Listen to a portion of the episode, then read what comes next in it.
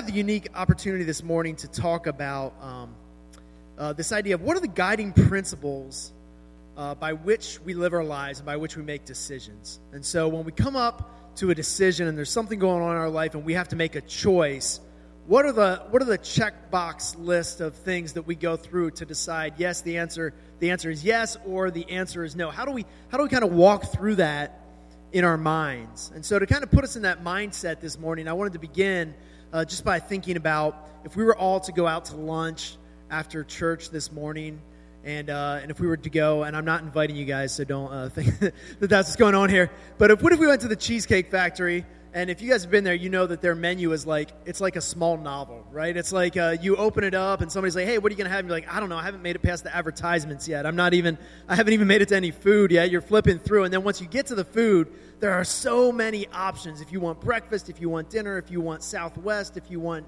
Northeast, it doesn't matter. They've got it all in there, and so every one of us would probably order some unique, slightly different combination of things on that menu uh, when we went in there. And so, what is it that would lead us to make that choice? If you're if you're veering towards low calorie, there's a certain section of the menu you're going to look and say, hey, "I just want to go low cal." Right? There's other people that are that are anti-carb, and so they don't care what else is happening as long as there's no carbs. So stick away from the bread and pasta, but everything else is wide open right? There might be people that are vegan, and so they say, I don't want anything that, a, that an animal even looked at or sniffed, right? If, it, if an animal was near it, I don't want to touch it. I don't want anything to do with it. There, uh, there's other people that might come in and they might say, hey, I'm on this, uh, I'm on this uh, red meat diet, so just give me like three steaks, like no sides, nothing else. I just want a couple steaks like stacked on top of each other. You might do it based on taste. Like, I just want the thing that's going to taste the best. You might do it based on price. Uh, this is what I do when we go to Olive Garden, which members of my family like to go. I don't like to go to Olive Garden. It's not. It's not. We'll get to that in a minute here. This is another principle of mine. But uh, when I go to Olive Garden, I always get the soup and salad because it's the cheapest thing, and it's unlimited. So if I'm enjoying it that day, I can keep eating it, right? But but I, I just I just want the cheapest thing that they've got on the menu. For some people, it's a prestige thing, right? Like, what's the most expensive thing you have? I'll take your finest bottle of wine and your aged steak, right? Like, you just want to go uh, just because it says something about you that you can order the most expensive item or or ladies if you're out on a date with a guy and you're like this is probably like a one time deal we're not gonna we're not gonna re-up so i'm gonna get the most out of this that i can on this one right so like uh, just or if uh, or if you have a boyfriend and he's done something wrong and you want to really stick it to him right like you might go for the most expensive thing another one of my guiding principles uh, and this is why i don't like the olive garden is i don't like to get something that I could make at home. If I could just make it at home, why am I going to go out to a restaurant and pay somebody to do it, right? So, so I don't like to eat pasta at restaurants. Uh, that leads me to like barbecue and sushi, right? Because I'm not smoking meats for like 12 hours uh, in my in my backyard, and so when I go to get barbecue, I like that. Or sushi, you know, I'm not going to get fresh fish and chop it up and the sticky rice, and it's just too much of a process. So when I go, I like to order things that I couldn't make at home. Uh, you might want to save room for dessert. You might want to skip dessert you might get an appetizer. And so I could go on and on and on, right? There's a million different ways. But you, each one of us, as I'm talking about this, you're probably thinking about, like, okay, th- yeah, this is my checklist, you know, or I have a, a, food allergy, so I can't have this, that, and whatever. But every one of us has this unique kind of thing that when we open up a menu, we're in the exact same situation. It's lunchtime, here's a menu, go. We're all going to land at different spots based on the parameters that we've set up, these, these sort of guidelines that we have in our mind. Now, what you eat for lunch today is probably not going to change the whole course of your life unless you're like allergic to shellfish and you go eat, eat, seafood and you end up in the hospital. That might change the course of your life but otherwise it's just it's just a meal right? But there's other decisions in our life that are super important. It makes a really big difference and it's really important that we make the right choice because we don't know what that decision is going to unlock for us going forward. And that's exactly where we find boaz in this story. He's at a point where he has been presented with a choice he's been presented with a choice, and there's another guy, a nearer relative to Ruth and Naomi, who's also been presented with the same choice, and they make two completely different choices on what to do with it. Same situation, same risks, same rewards, and yet they view the situation differently. And so I was intrigued as I looked at it this week. What made one guy say no and one guy say yes? What was the difference there? And so that's what we're going to be exploring today. What are, what are the biblical guiding pr- principles when we come to things like how do we view things from God's perspective? How do we make the right choice based on what He would lay out for us. So, if you guys will join me, let's uh, let's join in a word of prayer. Let's just prepare our hearts and uh, and, and come into this hungry for for God to teach us. Uh, Lord, we thank you for your word. We thank you that we had the story of Ruth uh, and Naomi and Boaz, and that we can look at what they do, not just as examples to follow or, or not to follow, but, but they're a picture of, of you and your heart and how you interact with us in the world and how you desire for us to live.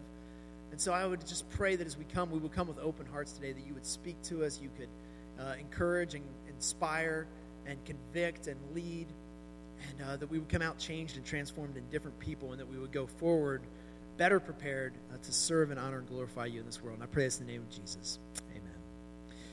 Amen. Well, I know that I recognize that we're kind of coming in. Uh, it's, it's summertime. People have been on vacation. Some of you have been faithfully here every week of this series. Some of you have missed it. Some of you are visiting with us the first time today and don't even know who Ruth and Boaz are, and so you don't know what I'm talking about yet. Uh, so let's get real quickly just a, a, Cliff Notes version to get us all on the same page of where we're at in this story. Uh, there was a there was a lady named Naomi. She was married to a guy named Elimelech, and they were uh, Jews. They were part of God's people, living in the Promised Land. But a famine came, and so uh, they decided their best option to preserve the family was to go to a foreign land, Moab, and sojourn there uh, just for, for practical reasons to get food. And so they're there with their two sons. Their two sons, they're there for, for many years, more than 10 years. Uh, their sons marry women from this foreign land. And then, we're not told why, but the husband and both sons die. And so Naomi is left as a widow with her two daughter in laws. And, uh, and she says, Man, God has left me. He's abandoned. He's left the building. Girls, you should get out while you can. Marry some other guys write a different story, just go do your thing. And they're both like, no, we're going to stick with you. Uh, one's named Ruth, the other one's named Orpah. And so uh, they come and they say, no, we're going to stick with you. And then Naomi says, no, no, no, let me give you the hard sell. Let me show you where this is headed. This is death, destruction. There's no hope. There's no future for you. You don't want to go with me. And Orpah tearfully uh, says, yeah, you know what? You're right. That's, that's logical. That's rational. Yeah, I'm going to leave. And she goes. But Ruth says, no. She says, we're family. We're sticking together. I am not leaving you. Your God will be my God. Your people will be my people. Where you go is where I'm going to go, and I'm going to stick with you no matter what. And so they go together. They come back to God's land. It's the time of harvest. Naomi continues in her lament, but Ruth rolls up her sleeves and says, I'm going to go out in the field and I'm going to get us something to eat. We're hungry. We need food. I'm going to go get some food. And so she goes. She works diligently. And we see how God arranges their path so she ends up in the field of one of their relatives, Boaz. And he comes along and he says, Hey, who's this girl? And he hears the story about how she's loved Naomi so well, how she's working hard from morning till night gathering it. And he says, Hey, listen, this place is dangerous. I want you to stay in my field, stay with my people. We'll watch out for you, we'll protect you. He gives her gifts of grain uh, to eat. And he tells his workers, like, hey, leave some extra for her. Make sure. He's impressed by her character and what she's done, and he wants to be a part of that story. He says, I love what this girl's doing. I love how she's honoring God with her life, and I want to be involved. He's pulled into the story. So they go through the whole time of harvest. And after a while, Naomi says to Ruth, like, hey, there's this rule back here in Israel where if someone dies, it's up to the next of kin to come and provide an heir and redeem the land. And, and, and Boaz is in line. He's one of our relatives. So you should go to him and ask him to marry you and ask him to fulfill this role. And so they come up with this plan. Ruth goes bravely and boldly and obediently does it. And uh, she asks Boaz, and it's the kind of the climax of the whole story. And Boaz says, man, this is awesome. Yeah, I want to do this, but and there's always a but in any good story, right? and so he says, But there's a closer redeemer. I'm not, I'm, I'm not the closest kinsman. According to the law, there's somebody who has rights before me. And so I'm going to go to him. If he wants to claim the right of redemption, he can do it. He can marry you. He can do this. If he doesn't want to do it, I'm going to do it. So, from a practical standpoint, we look at this and be like, wow, this is a win win for Ruth. No matter what, she's done. She's taken care of, right? Like, she's going to be provided for. It's going to be good. But as listeners in the story, we're like, oh, no, no, not some other dude. We want Boaz. He's the guy. He's, he's the guy we want her to end up with. We don't want some other guy. And so he goes to the city gate. He calls the other guy in, and he calls uh, 10 elders of the, of the community to come and sit down. And so the, this, this takes on a formal kind of procedure, it's a legal setting.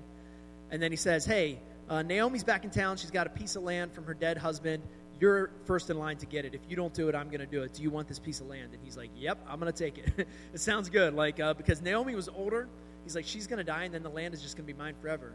Uh, but Boaz says, Hey, hold on a second. Actually, if you take the land, also comes with it, you got to take care of Naomi and her daughter in law, Ruth. And, uh, and you'd have to provide Ruth an heir. And so it, suddenly it changes the whole landscape of the situation where now all of a sudden this is going to cost him something. He's got two more mouths to feed he's going to take on this land. But if he produces an heir, when that child gets old enough, that child is going to take that land, and he's actually going to end up with less in the end than what he started with. And so he looks at it, he's like, no, no, this is going to impair my inheritance. I, I can't do it. You go ahead and do it. I, I relinquish my rights. And so that's where we pick up the story right here in the midst of this conversation. And so we're in Ruth chapter 4. Uh, we're looking at verse 7. If you got your Bible, you can turn there, or else it'll be up here on the screen. But he says this Now, this was the custom in former times in Israel concerning a redeeming and, ex- or redeeming and exchanging. To confirm a transaction, the one drew off his sandal and gave it to the other. And this was the manner of attesting in Israel. So when the Redeemer said to Boaz, Buy it for yourself, he drew off his sandal. So let's pause there for a minute. It's, it's, kind of a weird thing. And in the kid packets that we gave today, there's like little coloring pictures of two guys, like one guy handing another guy a shoe, right? And so up to this point, that probably made no sense to the kids. They're like, this is a weird. the Bible's weird. I didn't know it was this weird, right? Um, and so you think, why didn't the narrator just leave that detail out? Why was that necessary to include this whole description of the process? Well, imagine a time into the future where when people get married, they no longer exchange rings. And so maybe in the future they just kind of they do they have a different way of doing it or whatever. But if you were trying to explain a marriage back in this time, you would say, hey, then they gathered all their family and their friends and they had a big uh, a big formal celebration and they made vows to each other and then they took rings, costly rings that they had bought, and they gave them to each other and they slid them onto their fingers. Like you feel the gravity of the situation, right? It's a ceremony. It's important. It's significant. This means that when this is done, when he takes off his sandal and he hands it to the other guy, here, Kevin, you, I'm just kidding. Um, uh, when when he does this, that it's there's no takebacks. He's not going to wake up tomorrow and be like, "Hey, I rethought that deal. Uh, I changed my mind. I, I, want my shoe back. Like, uh, I'm going to do it." Right? Once this is done, it's official and it's final, and that's that's significant. It's important. It gives gravity to this moment. So it continues on in verse nine. Then Boaz said to the elders and all the people, "You are witnesses this day that I have bought from the hand of Naomi all that belonged to Elimelech and all that belonged to Chilion and Mahlon." Also, Ruth the Moabite, the widow of Mahlon, I have bought to be my wife to perpetuate the name of the dead in his inheritance, that the name of the dead may not be cut off from among his brothers and from the gate of his native place. You are witnesses this day. And then all the people who were at the gate and the elders said, We are witnesses. May the Lord make the woman who is coming into your house like Rachel and Leah, who together build up the house of Israel. May you act worthily in Ephrathah and be renowned in Bethlehem, and may your house be like the house of Perez Tamar bore to Judah because of the offspring that the Lord will give you by this young woman. And so, something pretty awesome happens here. They go through this transaction, and the community rejoices. They celebrate. They're like, This is awesome. This is great. Boaz, you have done a good thing. And we welcome Ruth in. We accept her as one of our people. Like, she was a Moabite, but you're going to marry her, and now she's going to be part of the nation of Israel. And we're, we're praying and asking that God would bless you with a long line of, of continuing in the line of Israel. They're welcoming her into community and they celebrate with them what has gone on here. And so this brings us up to date to the question that I began with this morning. Why did Boaz say yes when the other guy said no? What was it? And what, it, what I see in here, what it, what it drives us to, is that, that Boaz had the perspective. He understood that he valued the greater good, the good of the community, over his own individualistic advancement. That he valued the greater good, the story that God was working, the communal benefit that could happen rather than just what would benefit him individually by himself. and there's this, this really cool parallel between what I told you in the beginning. Remember, Orpah and Ruth had a very similar decision. They both had a choice to make. There was something that was rational and logical, and if you added up and did the math, what Orpah did made more sense. There was more probability that that was going to turn out good for her in the long run. But Ruth made the choice that honored and valued community and family and relationship and benefited someone else, even though it cost her something. And the same thing happens here with Boaz. That's why they're such a great pair, right? That Boaz says, No, I value community, that, that the advancement of the community, the advancement of what God is doing in this situation is more important than my own personal gain or loss here. Part of this is hard for us to grab because uh, it, we're such an individualistic society in America, right? When you talk to somebody, when you meet somebody and, and you speak to them, how often does it come up? Oh, yeah, this is, this is who my father was, and this is who my grandfather was. And we don't talk about family lineage very often, right? Unless we had an ancestor on the Mayflower, or unless we have uh, somebody who in our family who was a signer of the Declaration of Independence, we might like toss that out as currency in conversation, like, hey, just so you know, right? But other than that, ancestry is kind of like a hobby, right? Like some people will get into that and they'll study it and stuff, and it's, and it's kind of, oh, wow, listen, this person did this. But it's not something that identifies us. It's not something that we lead with in conversation. But in this time, lineage and, and ancestry was super important. And we kind of miss out on that. uh, we get a picture of this in the Lord of the Rings. You guys watch the Lord of the Rings movies, you know, and, uh, and the Hobbit and all that stuff, and and somebody will come up, and it's never like, oh yeah, hey, my name's Strider, right? Like it's like I am Aragorn, son of Arathorn, king, right? You know, or you got Thorin, son of Thrain, the king under the mountain, the legacy of the dwarves of the, you know, and you're like, man, I didn't even catch half of that, but I'll take your word for it, right? But they understood that they were in a line, that there was a great grandfather and a grandfather and a father, and now them, and then they're going to have somebody after them, and they're, they're a link in a chain that's establishing something greater than their own individual life. So much of our life is just geared towards what's going to help me here and now. What's, what's the thing that's going to benefit me in this moment? One of the things that was in the news this, this week or in the past couple weeks, right, has been the whole hacking of this. Uh, there's this website that was set up uh, for people to like arrange to have affairs with each other, right? and wildly popular, like crazy, right? That this thing even exists. But even beyond that, that people will pay a lot of money to have a membership in it and then do it. And so these hackers hacked in and they blew open the database and started releasing publicly the names of all the people that are in this database, right? And to me, it's like one of the greatest hacking moves that's ever happened. But, uh, you know, it's like if I was going to hack something, that's probably what I would do, but I have no hacking skills. Uh, but it's amazing to see the names that have come out and, and all these decisions that have been made. And this is not a new problem, right? This has been something that's been throughout history, has been an issue and an epidemic. But, um, but talk about a decision that is geared solely towards personal fulfillment, right? Just personally, and, and it's pseudo fulfillment. You think it's going to fulfill you, but the reality is, is it doesn't. The reality is that it leaves you more empty than when you went went there in the first place. And and there's a whole website and there's a whole industry, and people are making millions and millions of dollars on facilitating this this, this selfish, self centered, really small vision kind of thing. But what God pushes us towards, what Boaz understood, is that his decision had ripples and implications throughout the lives of many, many people in his community and around him and, and everywhere, and that, that his decision was important. And so I ask you today how do you think about legacy? How do you think about the things that you're doing, how it's going to affect those going forward? If you have children, how do your decisions affect the way that your children are going to grow up and the decisions they're making, the kind of people they're going to become? If you don't have children, uh, if you're not married or, or you don't have kids or, or whatever, it, it's not like uh, you still have an incredible legacy that you can make a difference in people's lives. That, that if you were to die today, what impact would that have? What vacuum and hole would that leave in your community and your society? Are you a, a, Mr. Miyagi for a Daniel-san out there, right? like, have you, uh, are you investing in other people in such a way that you're creating an ongoing legacy uh, that will live beyond you? Do you think about it that way, or do you think just what's going to get me by this week? How am I going to get through the day? How can I, how can I just focus inwardly? I've dealt with this with my with my kids. It's one of the things as I've studied it. It's become more and more clear that that part of the challenge, uh, a common scene in our house is that uh, our ten year old daughter Emma and our our four year old Eloise, uh, they like to play with a neighbor girl who's like six or seven, and they all go out, and little by little, every toy that was in our house makes its way out into our driveway until it's like this crazy uh, scene out there. But Emma is smart. Emma only takes a few toys out. And so she'll go, she'll take her four or five toys out. And when I'm like, all right, kids, time to clean up, time to come in, Emma will go and identify the four or five toys she took out. She'll take them inside, she'll sit them down, and she'll go over and sit down and start watching TV. And I'll be like, Emma, it's a mess out there. Go clean up. She's like, I didn't take those toys out there. I brought in the toys that I took out and that's what's fair. Like I brought this in, and I'm telling her, like, no, this is community. You all went out, you created a community there, you played together, you enjoyed it together, and now you all clean up together until the work is done. And when the work is done, then you all are released. She's like, well, that's not fair. and I always tell her, I was like, life's not fair. That one never works for. I'm like, bingo, you figured it out. Life is not fair. Can you grab me that water bottle that's right there? I'm getting all choked up here. Um, so it's not about fair, right? If it was fair, the same thing happened the other.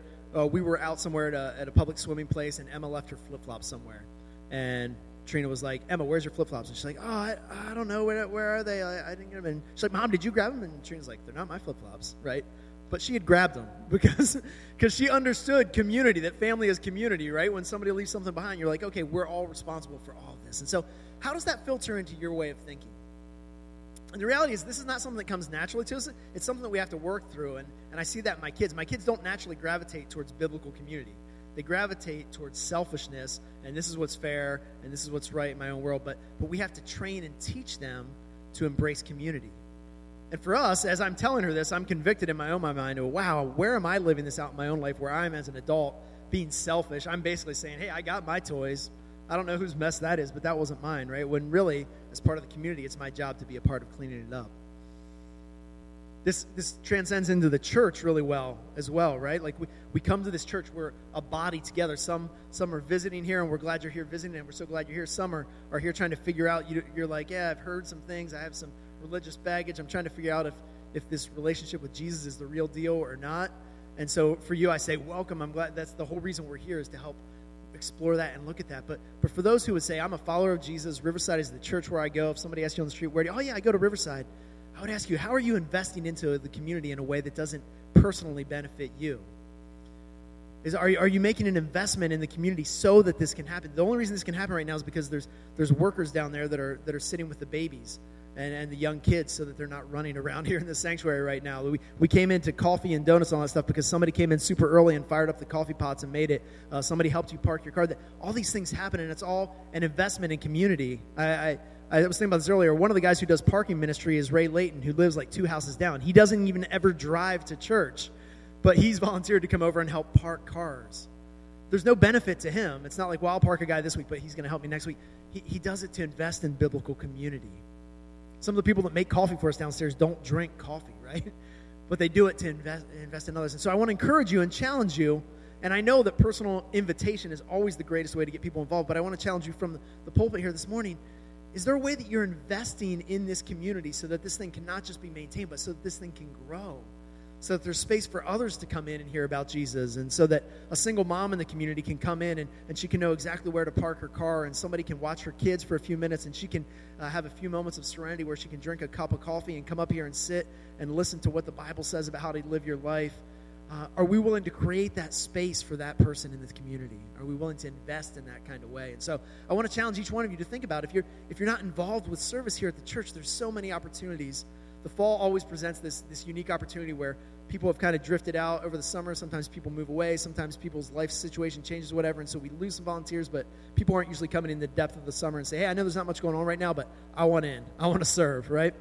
And so we come up against this, this thing every fall where it's time to, to invite new people into ministry. And I don't even want to call it volunteering. It's, it's becoming part of community. It's becoming part of servant. So I want to encourage you that if God's laid it on your heart, right after the service today, we're having a meeting with our children's workers. And if that's something you want to jump in on, we invite you to that meeting. Or if, if God's calling you to something else, to shake a hand on the way in the door, to greet, to park, whatever. Um, not just to fill holes in our organization, but to invite you into community and to invite you to do something unselfish and other centered for the benefit of others.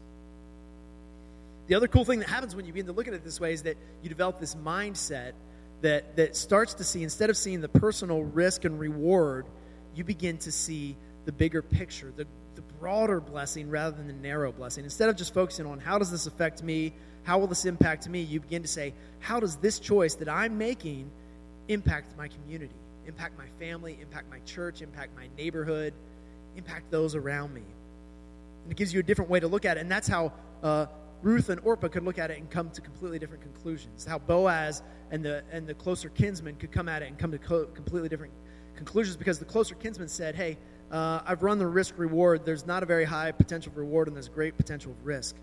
Whereas Boaz said, hey, it's really not even all about that. If you look at verse 10, take a look at verse 10. What does it say? Why did he do what he did? It says, Also, Ruth the Moabite, the Moabite, the widow of Mahlon, I bought to be my wife to perpetuate the name of the dead in his inheritance, that the name of the dead may not be cut off from among his brothers and from the gate of his native place. You are witnesses this day.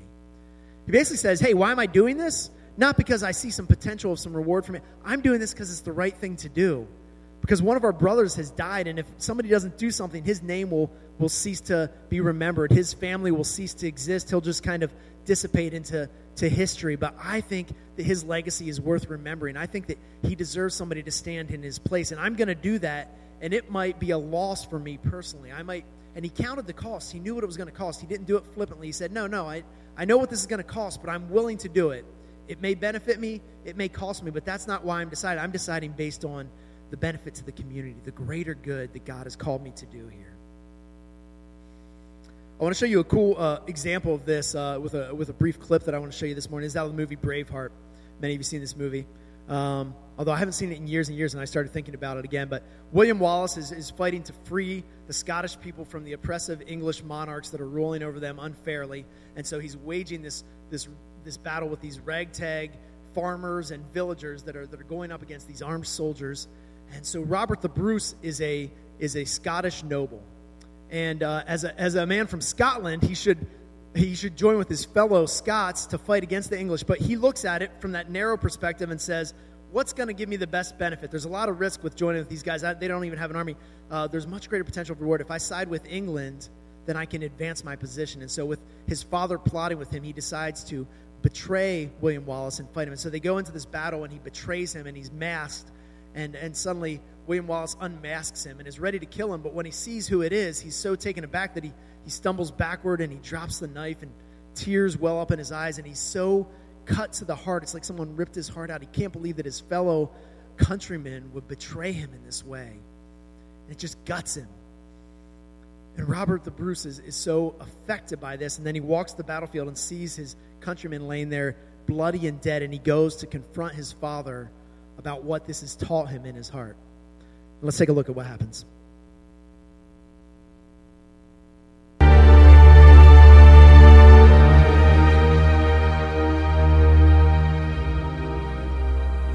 the one who's rotting. But I think your face looks graver than mine.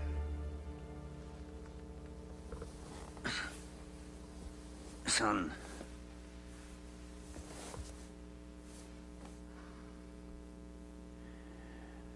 We must have alliance with England to prevail here. You achieved that. You saved your family, increased your land. In time, you will have all the power in Scotland. Lands, titles, men, power, nothing. Nothing. I have nothing. Men fight for me. Because if they do not, I throw them off my land and I starve their wives and their children. Those men who bled the ground red at Falkirk. They fought for William Wallace, and he fights for something that I've never had. And I took it from him when I betrayed him, and I saw it in his face on the battlefield. And it's tearing me apart. Well, all men betray. All lose heart. I don't want to lose heart!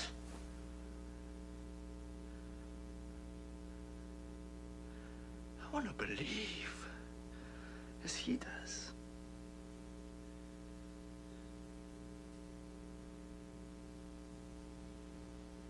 I will never be on the wrong side again.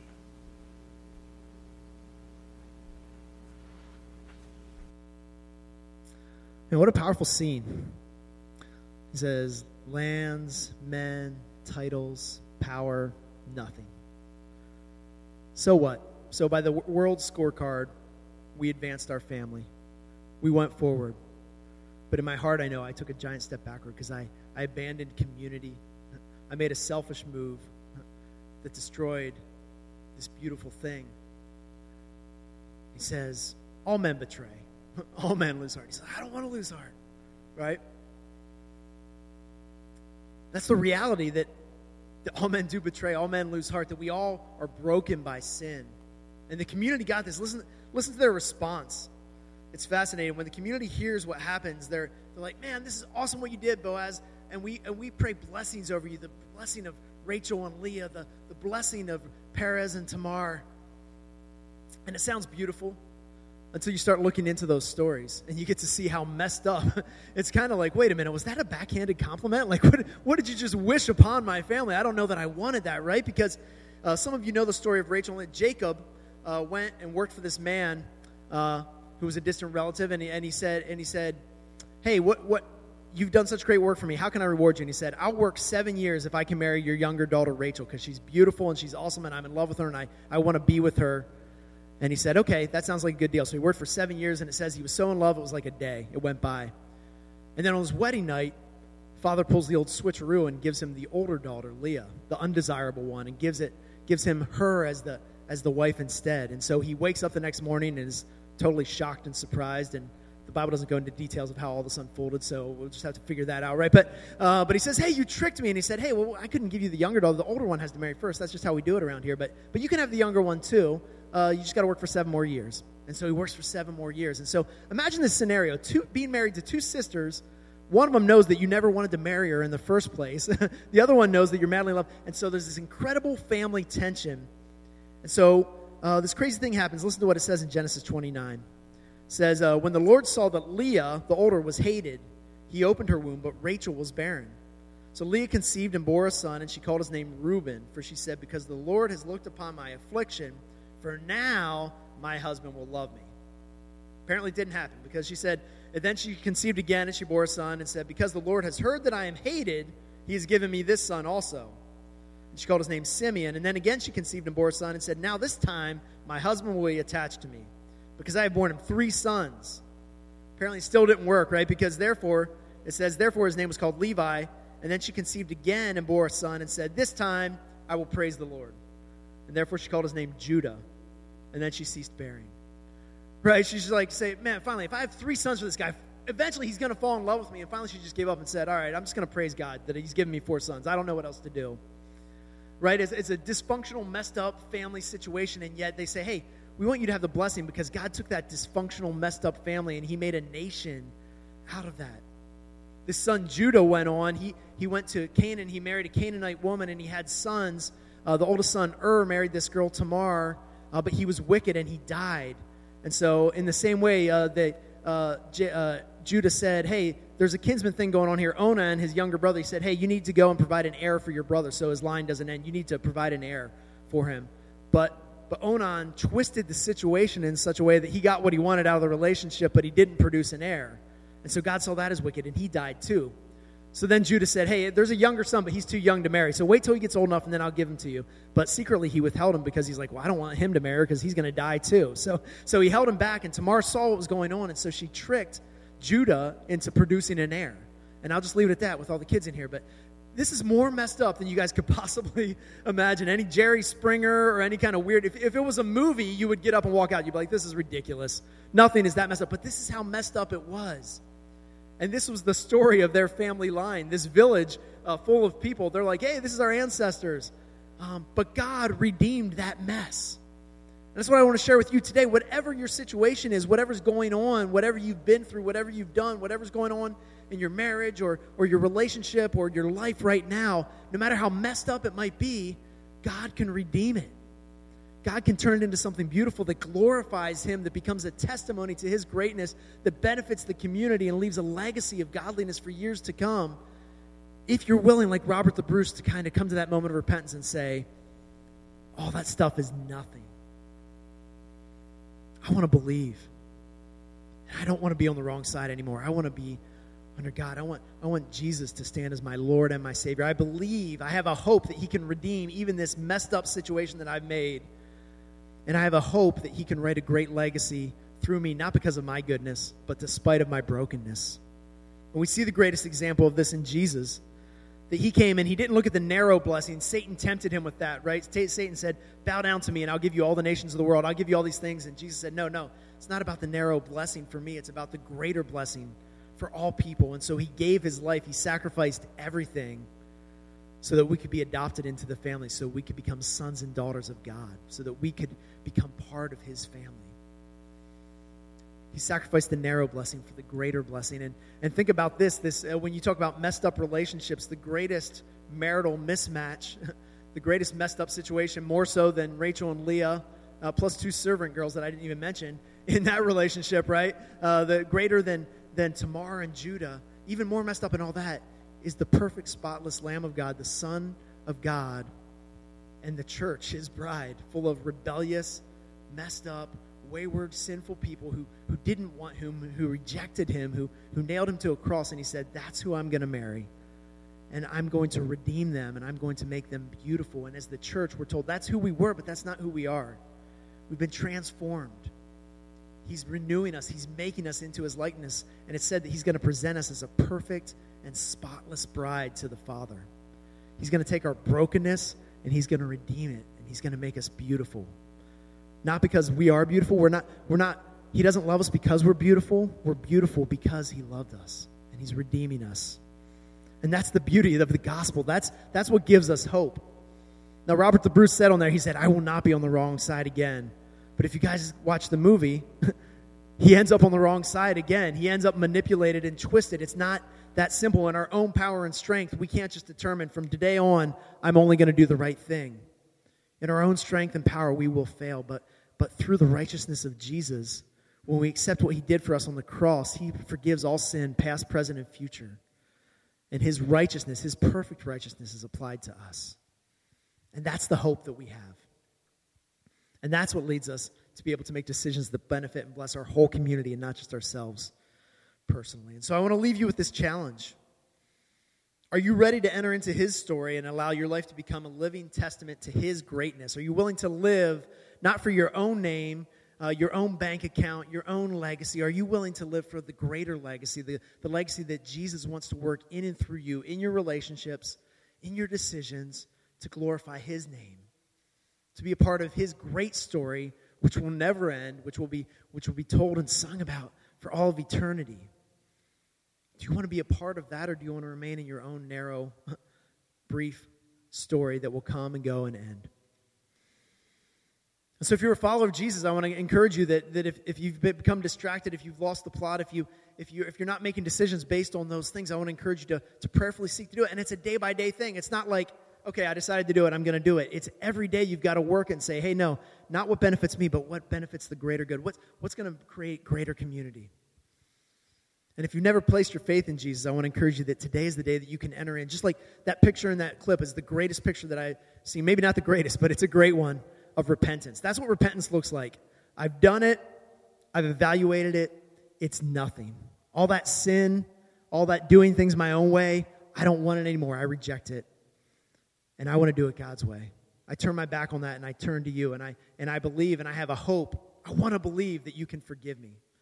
And the Bible promises us that he can.